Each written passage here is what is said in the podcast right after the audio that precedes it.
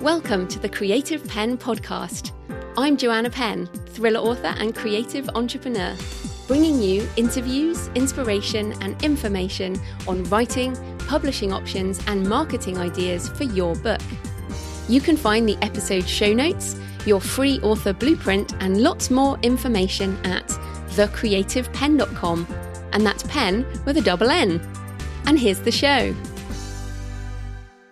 Hello creatives, I'm Joanna Penn and this is episode number four hundred seventy of the podcast, and today I have a fantastic interview with Nir Eyal about how to focus and be indistractable, something we all need to be if we want to achieve our goals this year. So that is coming up. Now, in my personal update this week, I have been doing the back matter for audio for authors. So this is a really interesting writing for audio little tip. And uh, this, yes, there is a chapter on writing for audio in the book, uh, but audio for authors has a lot of references. Now, in a, an ebook or a print book, you can put the references within the chapter and, uh, you know, people can find them that way. But with an audiobook, if you want it to be whisper synced, which is a certain percentage has to match the text, then you have to reframe things. And so I've put all of my back matter in the appendix and have reframed quite a lot of the material within the book in order for it to be read aloud more easily. So I am really writing that book for audio. What's also fun is I ha- already have about three chapters I need to update because either my own practices have changed or uh, new things have happened since I even since I sent the book to my editor. So I have also been updating some pages on my website, and uh, I'm continuing with my site audit. I'm been doing a lot of admin, accounting, you know, all the stuff you sort of put off over the Christmas and holiday period. And then you realise you're running a business and you actually have to go do some of that stuff. So I think, you know, you're probably feeling the same way. We're really into the new year now. No more excuses. We have to get on with things.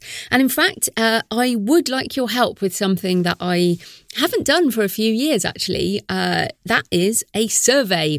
So the Creative Penn Survey twenty twenty. So essentially, I want, as I'm part of, I'm doing this site audit, site revamp, and uh, looking at old material and wondering whether to update that material or whether to just, uh, you know, redirect things and, and not even bother because people don't need that.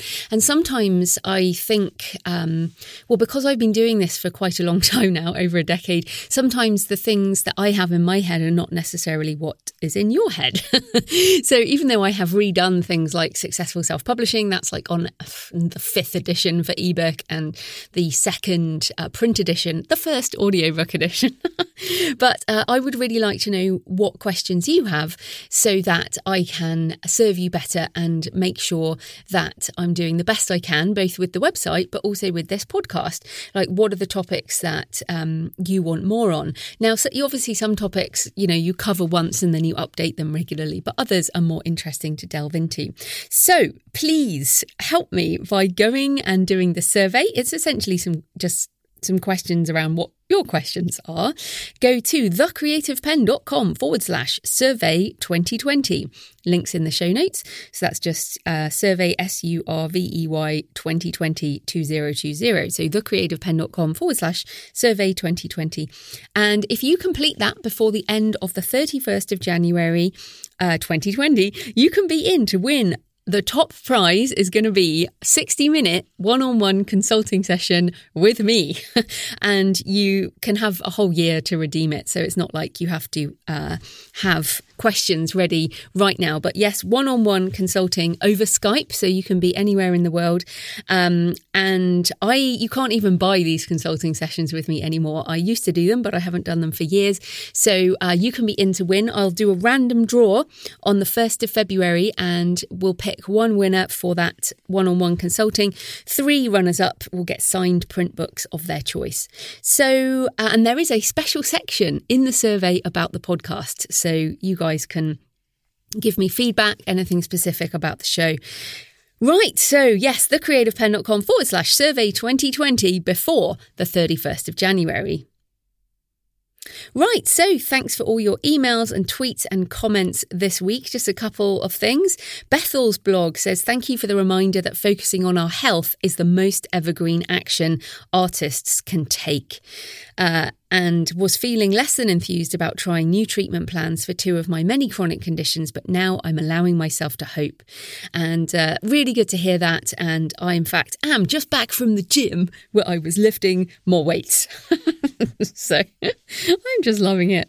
I'm strong. I was. I actually did um, an interview the other day on the QWERTY writing Uh, podcast, and um, which I talked a lot about these sort of affirmations around, my, you know, my affirmation has always been, well, for the last decade, I am creative, I am an author. And now I've added in, I am strong, because that just motivates me so much uh, every time I think about it. And strong can mean so many things in many different ways, but I am strong is, is one of my new ones. And I talk about that in that show. Uh, I'll link to that in the show notes as well. Uh, Gladys Strickland says, uh, my biggest aha moment was when at the Creative Penn talked about intellectual property assets. Gives me a new focus for twenty twenty.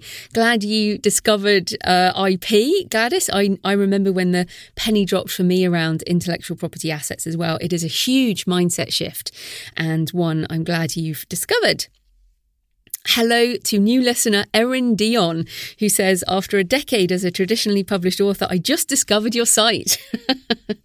I love all the info. I'm now addicted to the podcast. I'm considering some hybrid projects for twenty twenty. Thank you, Erin. And this is what's so incredible about when you feel like you've been doing stuff and talking about stuff for many, many years, and then suddenly people arrive and they just find you. So if you're feeling like, oh, well, no one knows who I am, you know, I put out my first book or my second book and no one knows who I am. Well, this is the truth and the reality of what happens with content, whether that's a podcast, a blog, books, uh, all of these things. It takes time for people to find you. Sometimes it takes years. And of course, some people find you when they are ready, not when you are ready. So you might be, yay, I'm here, I'm talking about this stuff, but people will find you when they are ready for that information. And just a couple of thank yous. Thanks to Alex, who saw a print edition of Successful Self-Publishing at Swindon Library in the U K, which I love. And in fact, this week I also sold fifteen copies of Successful Self-Publishing to a bookstore in Michigan through Ingram Spark. Um, this is These are two examples of the importance of publishing print wide, because uh, libraries and bookstores don't buy your print-on-demand books on Amazon. They uh, want them through uh, Ingram. And in fact, I could have done those fifteen copies to the bookstore cheaper, only slightly cheaper, like maybe five dollars cheaper through Amazon author copies. Um, but the bookstore specifically said no, they wanted to order through Ingram. And uh, this is these are the politics of bookselling, as well as the discounts that we can give people. So just wanted to point that out. And thanks to Alex for letting me know. And also thanks to Anthony, who sent me a lovely Christmas card from Oregon, which just arrived. And I realise it's quite hard to find my physical address. So if If I do get physical cards, I appreciate it. Uh, right. Oh, yes. And finally, Vanessa, who commented quite a few comments on the Choose F I show from last week. Uh, Vanessa said, I love this podcast. I'm F I. I'm financially independent. Uh, index funds are smart. The sooner we start saving, the better. Compounding over years cannot be duplicated. Absolutely. Oh, wait, one more. I also wanted to point this out. These are all my lessons this week, uh, embedded in comments. Connor Whiteley says, always amazed by the power of content marketing. Your travel podcast convinced me to get your Arcane audio box set, and I loved the books. I didn't know that I liked thrillers. I'll definitely be buying more. And I wanted to share that because uh, I started Books and Travel in order to try content marketing around people who might like my fiction. And this is evidence that has actually worked. So uh, I don't know if Connor actually listens to this show, but just fantastic to hear that. And I'm actually going to put that quote in my book, I think, because it's it's kind of evidence that this type of long tail content marketing leads to book sales. But the thing is, there's no way for me to measure which sale that was um, or how long these things take. Uh, you just have to put stuff out in the world and trust that eventually it will uh, help you.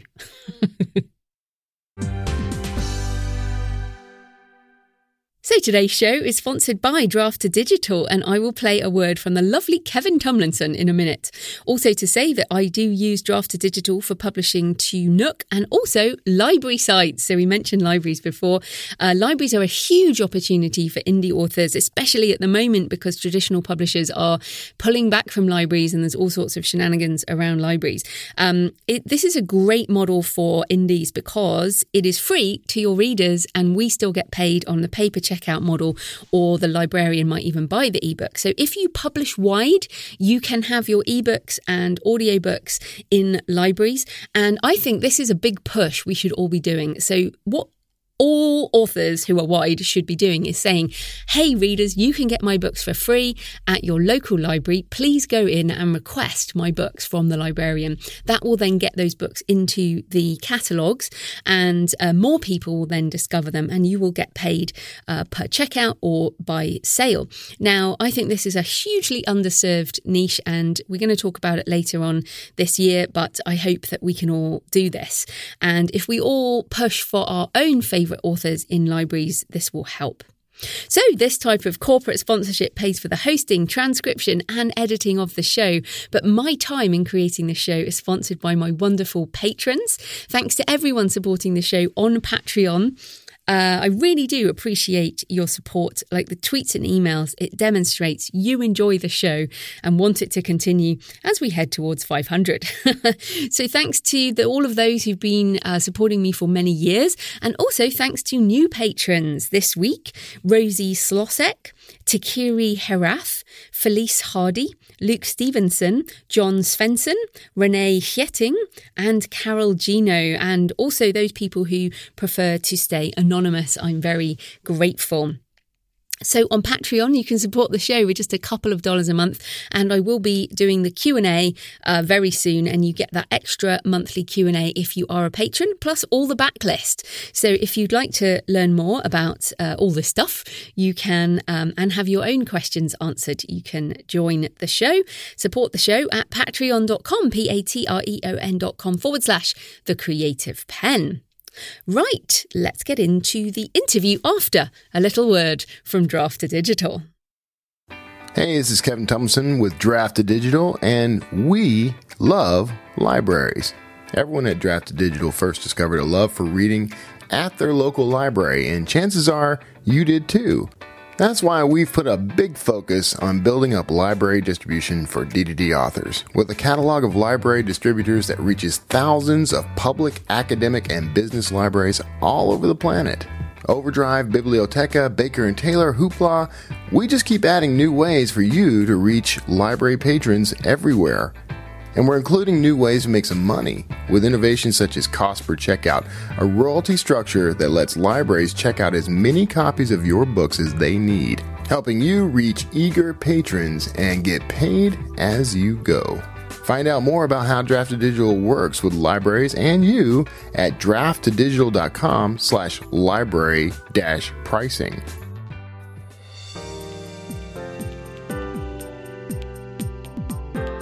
Nir Eyal writes, consults and teaches about the intersection of psychology, technology and business. He's an entrepreneur, investor and author of Hooked, How to Build Habit-Forming Products, and now Indistractable, How to Control Your Attention and Choose Your Life. Welcome to the show, Nir. Thank you so much. Great to be here. Oh, it's great to have you on the show. So first up, tell us a bit more about you and how you got into this area of behavioral psychology, because it's super interesting. Yeah, so my experience comes out of industry. So I uh, helped found uh, uh, two tech companies, and the latest of which was at the intersection of gaming and advertising. And we founded that back in two thousand seven. And it was there that I had this front row seat to this rise in uh, persuasive technology, as it's called, uh, the rise of Facebook and Twitter and Instagram and WhatsApp and Slack, all of these tools that do such a good job of changing our behavior. And so I, I uh, counted many of these uh, companies as Uh, my clients. Many of the people who worked there were my friends and colleagues. And so I became fascinated by how they built these products to be so engaging. And uh, later on, after my last company was acquired, I had the opportunity to, to kind of codify what I'd learned in a hopes of, of exposing and uh, democratizing these techniques so that all sorts of businesses could use software products to build more engaging products and services. So companies like uh, Fitbod is a company that uses my first book, uh, Hooked, uh, Hooked was the name of my first book, to get people hooked to exercising in the gym. Uh, Kahoot, the world's largest educational software, gets kids hooked to in-classroom learning. Uh, I've worked with the New York Times to get people hooked to reading the news newspaper every day. So these are the kind of products I've, I've worked with with my first book. And I, I taught for many years at the Stanford Graduate School of Business and the design school there. And so that was my first book. That was about five years ago. And in the meantime, I transitioned kind of what I'd learned uh, as an industry insider to solve a new problem. I mean, you know, five years ago, the problem was that we we were making tech that people found was too difficult to use. People would complain about how only nerds and geeks could use technology back then. And today we have kind of the opposite problem. Today we have products that are so well designed that we want to use them maybe too much, and people find them to be very distracting at times. So I wanted to take what I learned from Hooked, which was a book about how to build habits, uh, to now write a book about how to break bad habits, and wanted to get to the root cause of distraction to understand whether the problem is really about our technology or is there something deeper going on. Mm. Uh, it's so fascinating, and I think everyone listening, I mean, there, there is this double-edged sword very much. And let's um, let's get into the Indistractable first. And so the listeners are all writers. I'm a writer, and you know, we every day we're like, we must write some words on our latest book. Uh, but so often we do end up checking Instagram or Twitter or whatever, or going down this internet rabbit hole, and I, I feel like I definitely feel, I know people listening, we feel like it's a personal failure on our part. Like we are somehow weak and pathetic. But what you've just said there is kind of, the tools are made to be that way. So how yeah. is this distraction, like, is it our fault? You know, how can we learn to accept it in order to deal with it?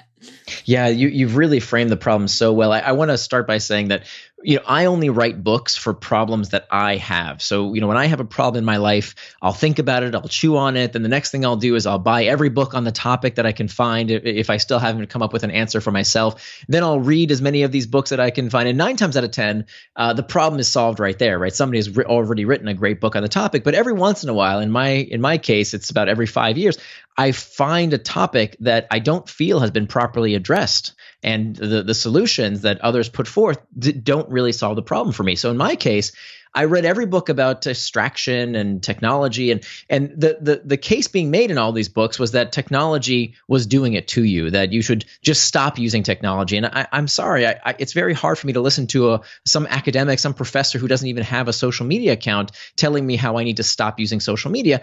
And and and despite that fact, I, I tried it, right? I, I thought, okay, well, maybe they're right. Maybe it really is the technology that's the problem. And I know most people don't have that kind of luxury. It's not practical to go on a thirty-day digital detox and just stop using technology. You'll get fired from your job.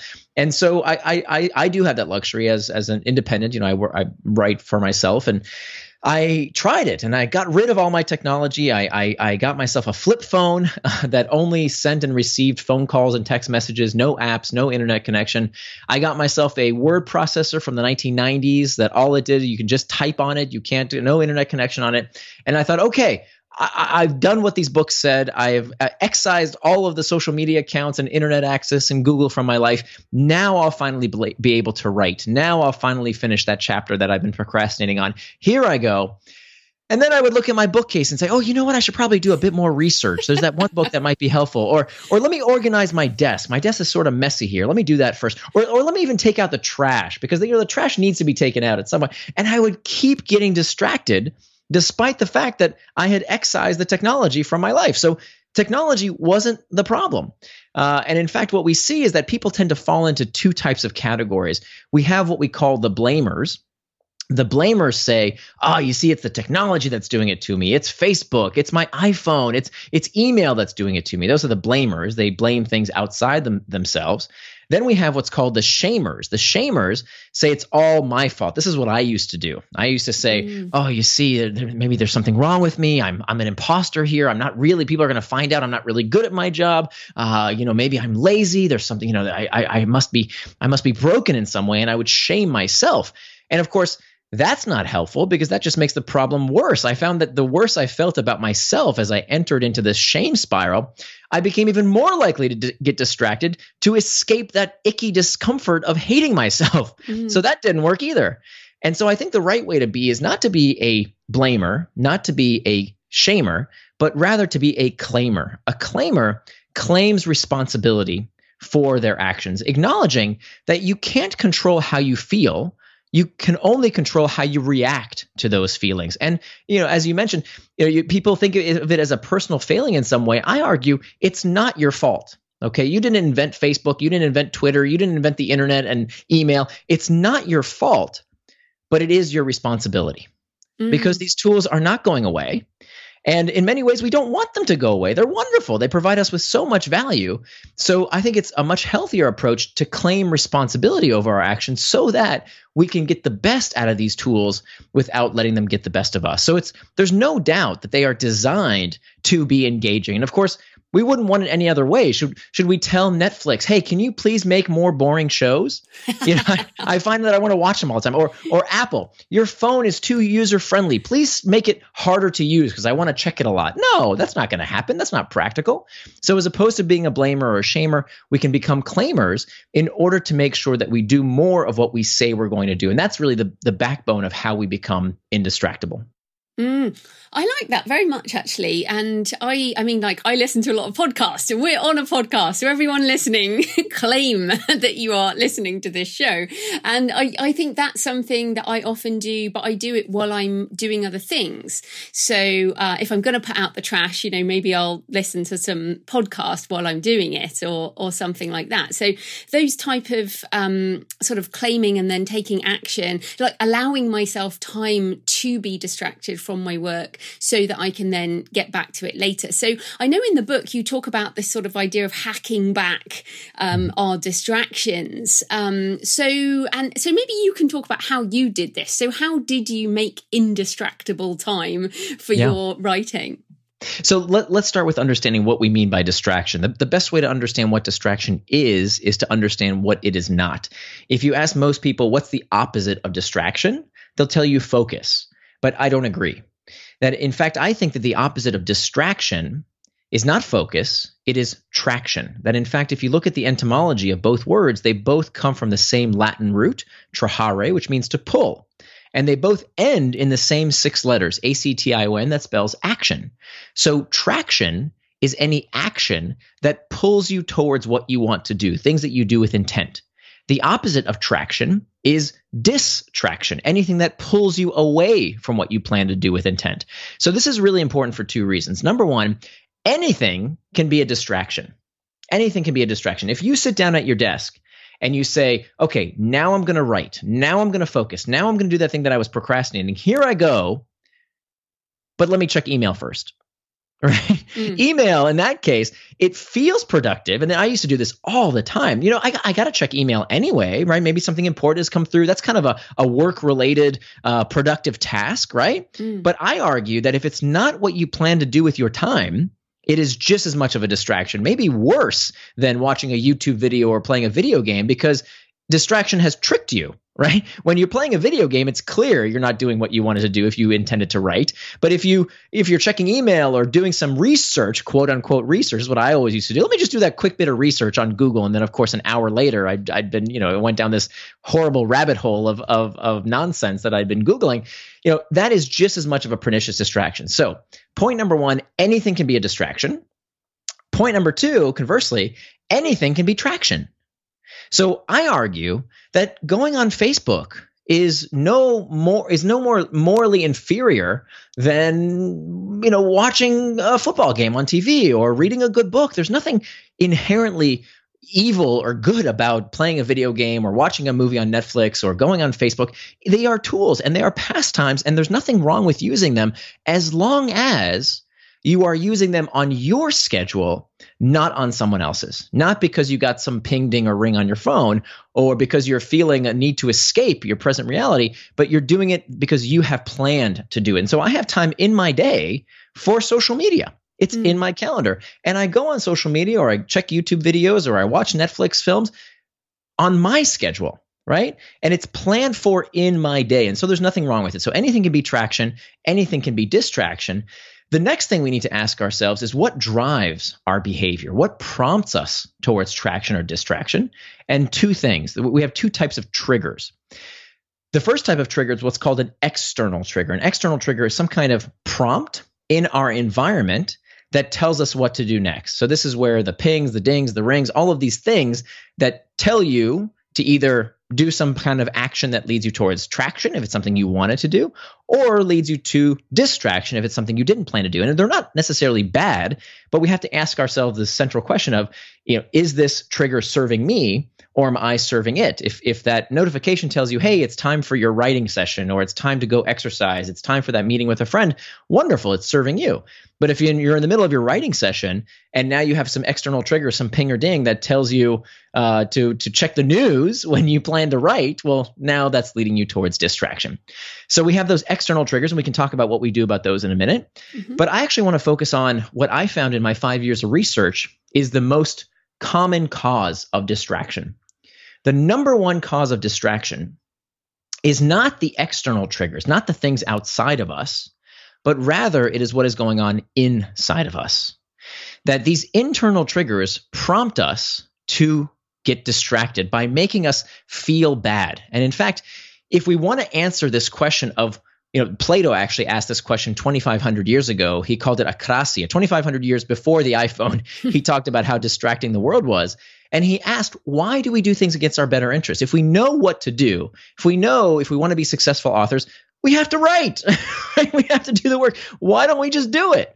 And the reason, if we want to answer that question, we have to go one layer deeper to ask ourselves, not only why do we not do what we say we're going to do, why do we do anything and everything? What's the root of human motivation? And from a neuroscience perspective, it turns out that what most people believe is the reason we do what we do is incorrect. That that most people will tell you that motivation is about the pursuit of pleasure and the avoidance of pain. We've all heard this, carrots and sticks. Freud called it the pleasure principle. Neurologically speaking, it's not true. That is not why we do what we do. It's not about the pursuit of pleasure and the avoidance of pain. It turns out neurologically, everything we do, we do for one reason, and that is to avoid discomfort. Everything we do. Uh, physiologically, you know this to be true. If you go outside and it's cold, that's not comfortable. That's not, that doesn't feel good. So you put on a jacket.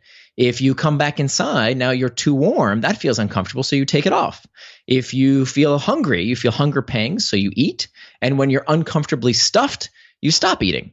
So everything we do physiologically uh, is, a, you know, any conscious action is about the the, the desire to uh, escape discomfort. And the same holds true psychologically. So when we're feeling lonely, we check Facebook. Mm. When we're uncertain, we Google. When we're bored, we check the news, Reddit, uh, Pinterest. Many, many products out there cater to these uncomfortable solutions. So what this means is if all human behavior is prompted by a desire to escape discomfort, what this means is that time management is pain management. And that's why the first step to becoming indistractable has to be to master the internal triggers, to have tools that we can use so that when we feel discomfort, when we feel the pain of writing, and let me tell you, I'm on my second book now.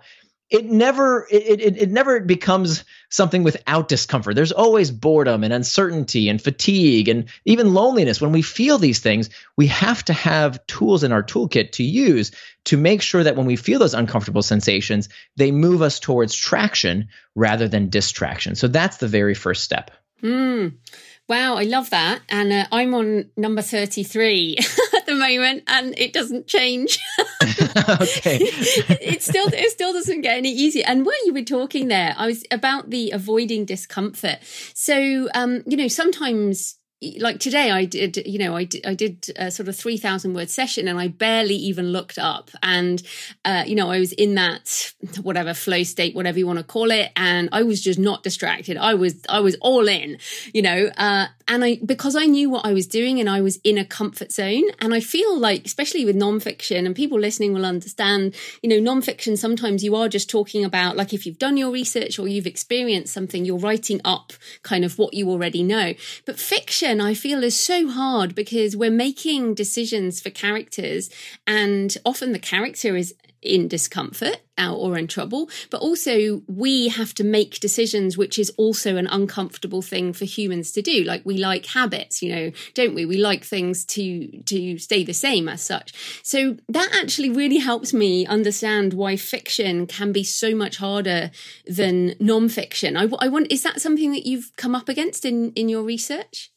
You know, I have, I, I only write nonfiction. So that's interesting. You know, I, I, I wonder if you could, so you're, so you're elaborate for me a little bit. You think it's, it's more difficult to write n- fiction because you're kind of in the head of your character who may be in discomfort? Yeah, I mean, obviously, that the whole point of fiction is to get put characters in difficult yeah. situations. So you're right, always, right. Um, but also you don't necessarily know, you're making stuff up about that right. characters. Whereas, um, so you can be sitting there thinking, well, okay, well, I don't know, well, where do they live, or where are they going, or what does yeah. this place look like? So you've got far more decisions to make about the material.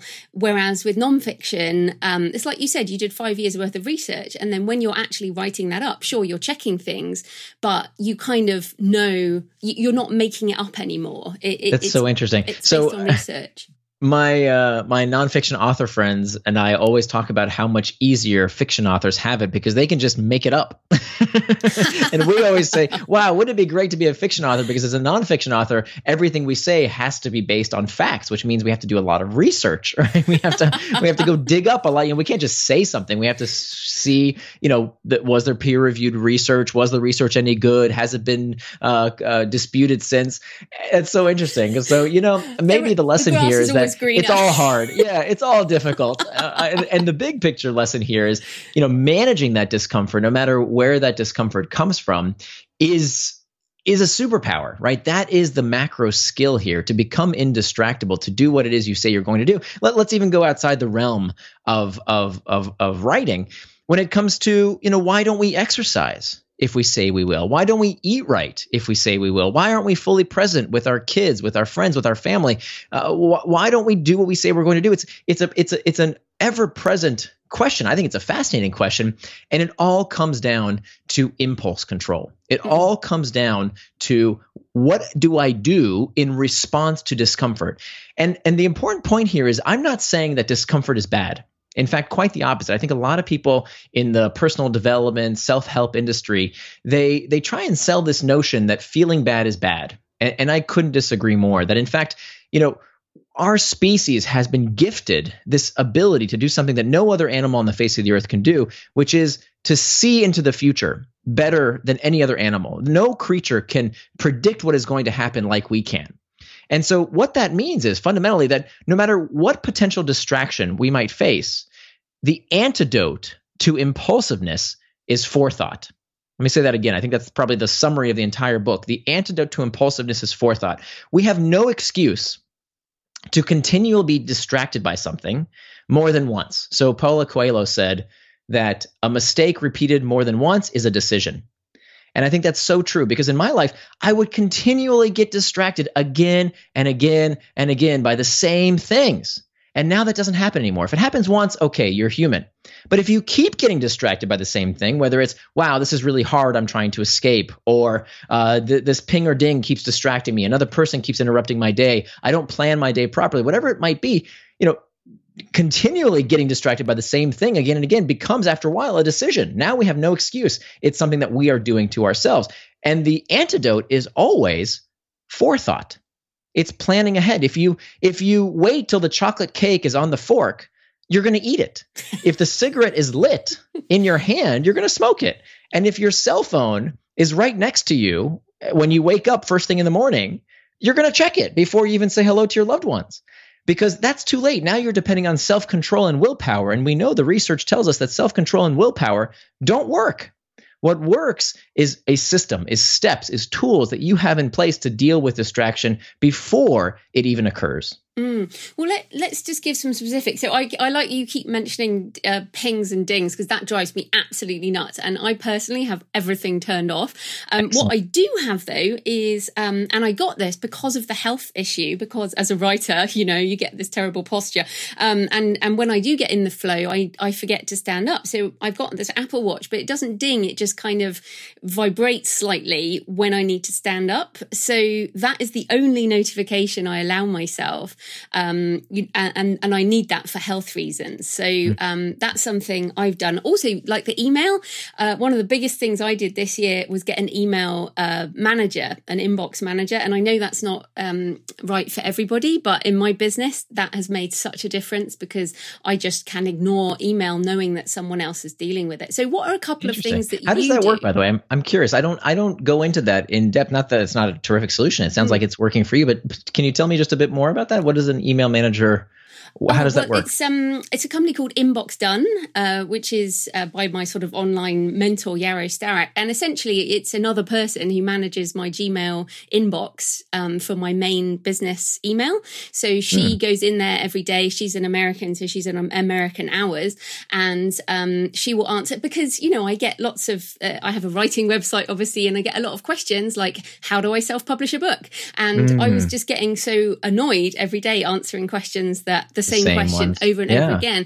Um, and I have certain things with Patreon and I, I had all these repetitive tasks that right. were driving me nuts. So to remove, but they had to be done because I was serving people. Um, right. But uh, by having somebody else to do repetitive tasks, it freed my time up to do more things like writing. Um, yeah. So that's that. Those are a couple of examples in, in my life. So uh, what are a couple of your examples of, of ways that you make sure this gets done? Yeah, that, that sounds like a terrific technique. I'll, I'll give you some of the techniques that I recommend. There's so there's j- just so that, that you know the most important thing here is the strategy, not the tactics. But I do want to go into the, some some of the tactics. But I just want to emphasize, you know, tactics are what you do. Strategy is why you do it. So the most important thing you can get from listening to this podcast, or if you eventually read the book, it's this framework, these four parts that involve becoming indistractable. So step one is about mastering the internal triggers. Step two is about making time for traction.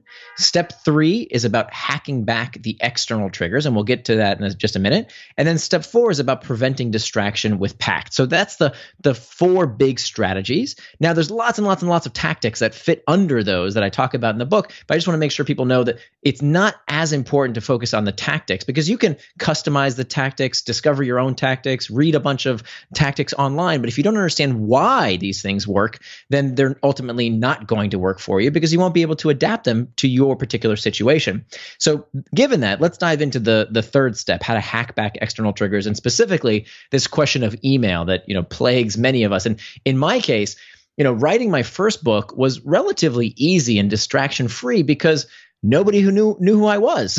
I was I wasn't getting any emails, or very few. I wasn't getting, you know, these speaking and consulting engagements that that I started getting once my book started selling two hundred fifty thousand copies. You know, then it be, I became someone that people reach out to, and ironically, the thing that made me successful prevented me from doing the one thing, one, I really enjoy doing, and two, was what made me successful in the first place, the writing. And so it was really a bad situation. It's a big reason why I wrote Indistractable was because I was kind of a victim of this success, and I knew if I wanted to continue my career as a writer, I had to figure this out. So let me give you what what one of the techniques are in the book for mastering these uh, this email inbox that, that plagues so many people. Um, the technique I'm going to describe has been shown to reduce the time you spend on email by up to ninety percent, ninety percent. And here's how it works. The idea here is that when you look at time studies of where people waste time on email, it's not where you think. People think they waste time on checking and replying. That's not where the time wasted on email goes. The time wasted on email is wasted, not on the checking, not on the replying, but on the re-checking. That's where we waste time on email. What does this look like? In my case, I would open an email, read it real quick, put it away, open it again, put it away, open it again, put it away. It's the checking and rechecking because we forget what's in the email, so we touch each email way too many times.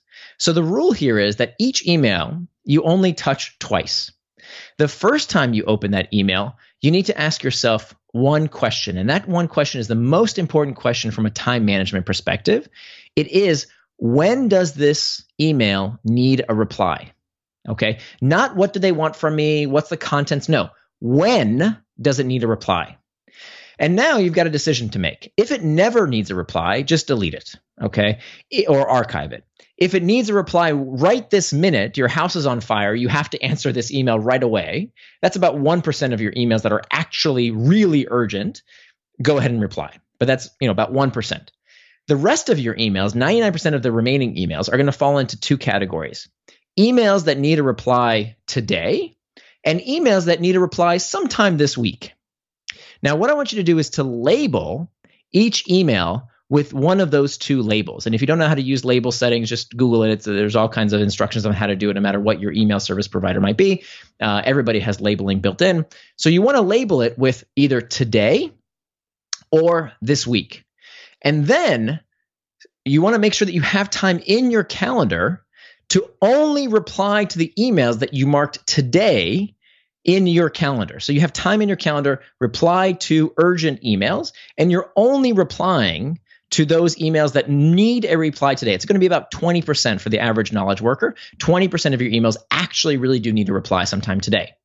Then you have a different time blocked out in your calendar. For me, I have a three-hour block every Monday. I call it Message Mondays, when I go through all of those emails that can wait a little while. But then you're saying, well, how does that save me time? Aren't I just putting off the inevitable?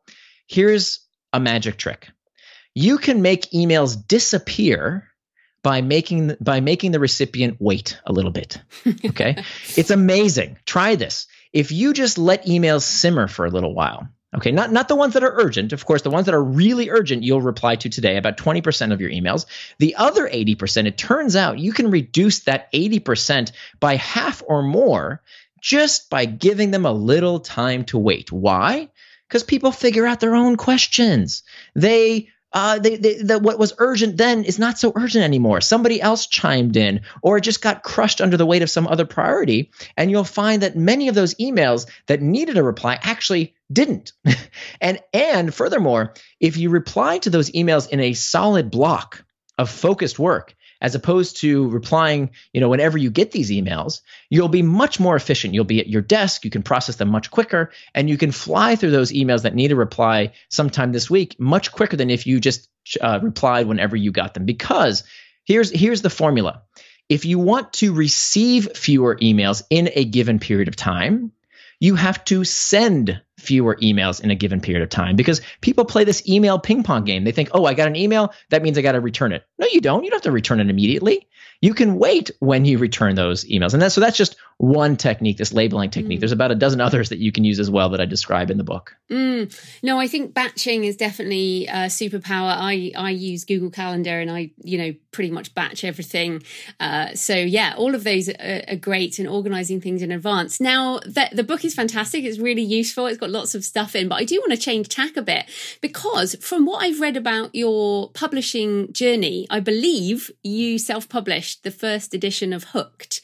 I did. Uh, yes, you did. So, but, and then you got picked up by a publisher. So I wonder, you know, many of my listeners are, um, I'm an independent author. I run my own publishing company. Uh, many uh, listeners are indie by choice, but also are hybrid. So they do a bit of both. Um, so maybe you could talk about your, your publishing journey and, and why you went indie and why you, uh, why you switched. Yeah. So let's see. So with uh, Hooked, I I, pub- I self-published because I, I didn't really have any other options at that point. I I'd never published before.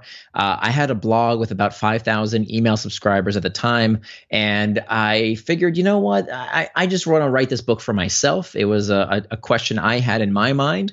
And so I just thought, you know what, I'd make a little P D F. I'll self-publish it. I'll put it on CreateSpace. If anybody wants a print-on-demand copy, they'll they'll get one.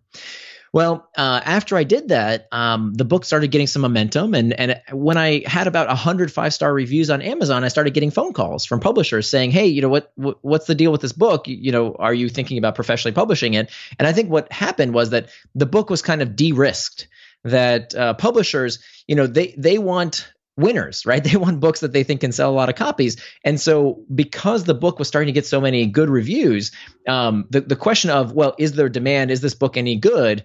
Was kind of removed from the equation for a publisher. So there was no skin off their back. They, they already saw the book was good. They didn't have to believe me or my book proposal. I actually never wrote a book proposal for Hooked.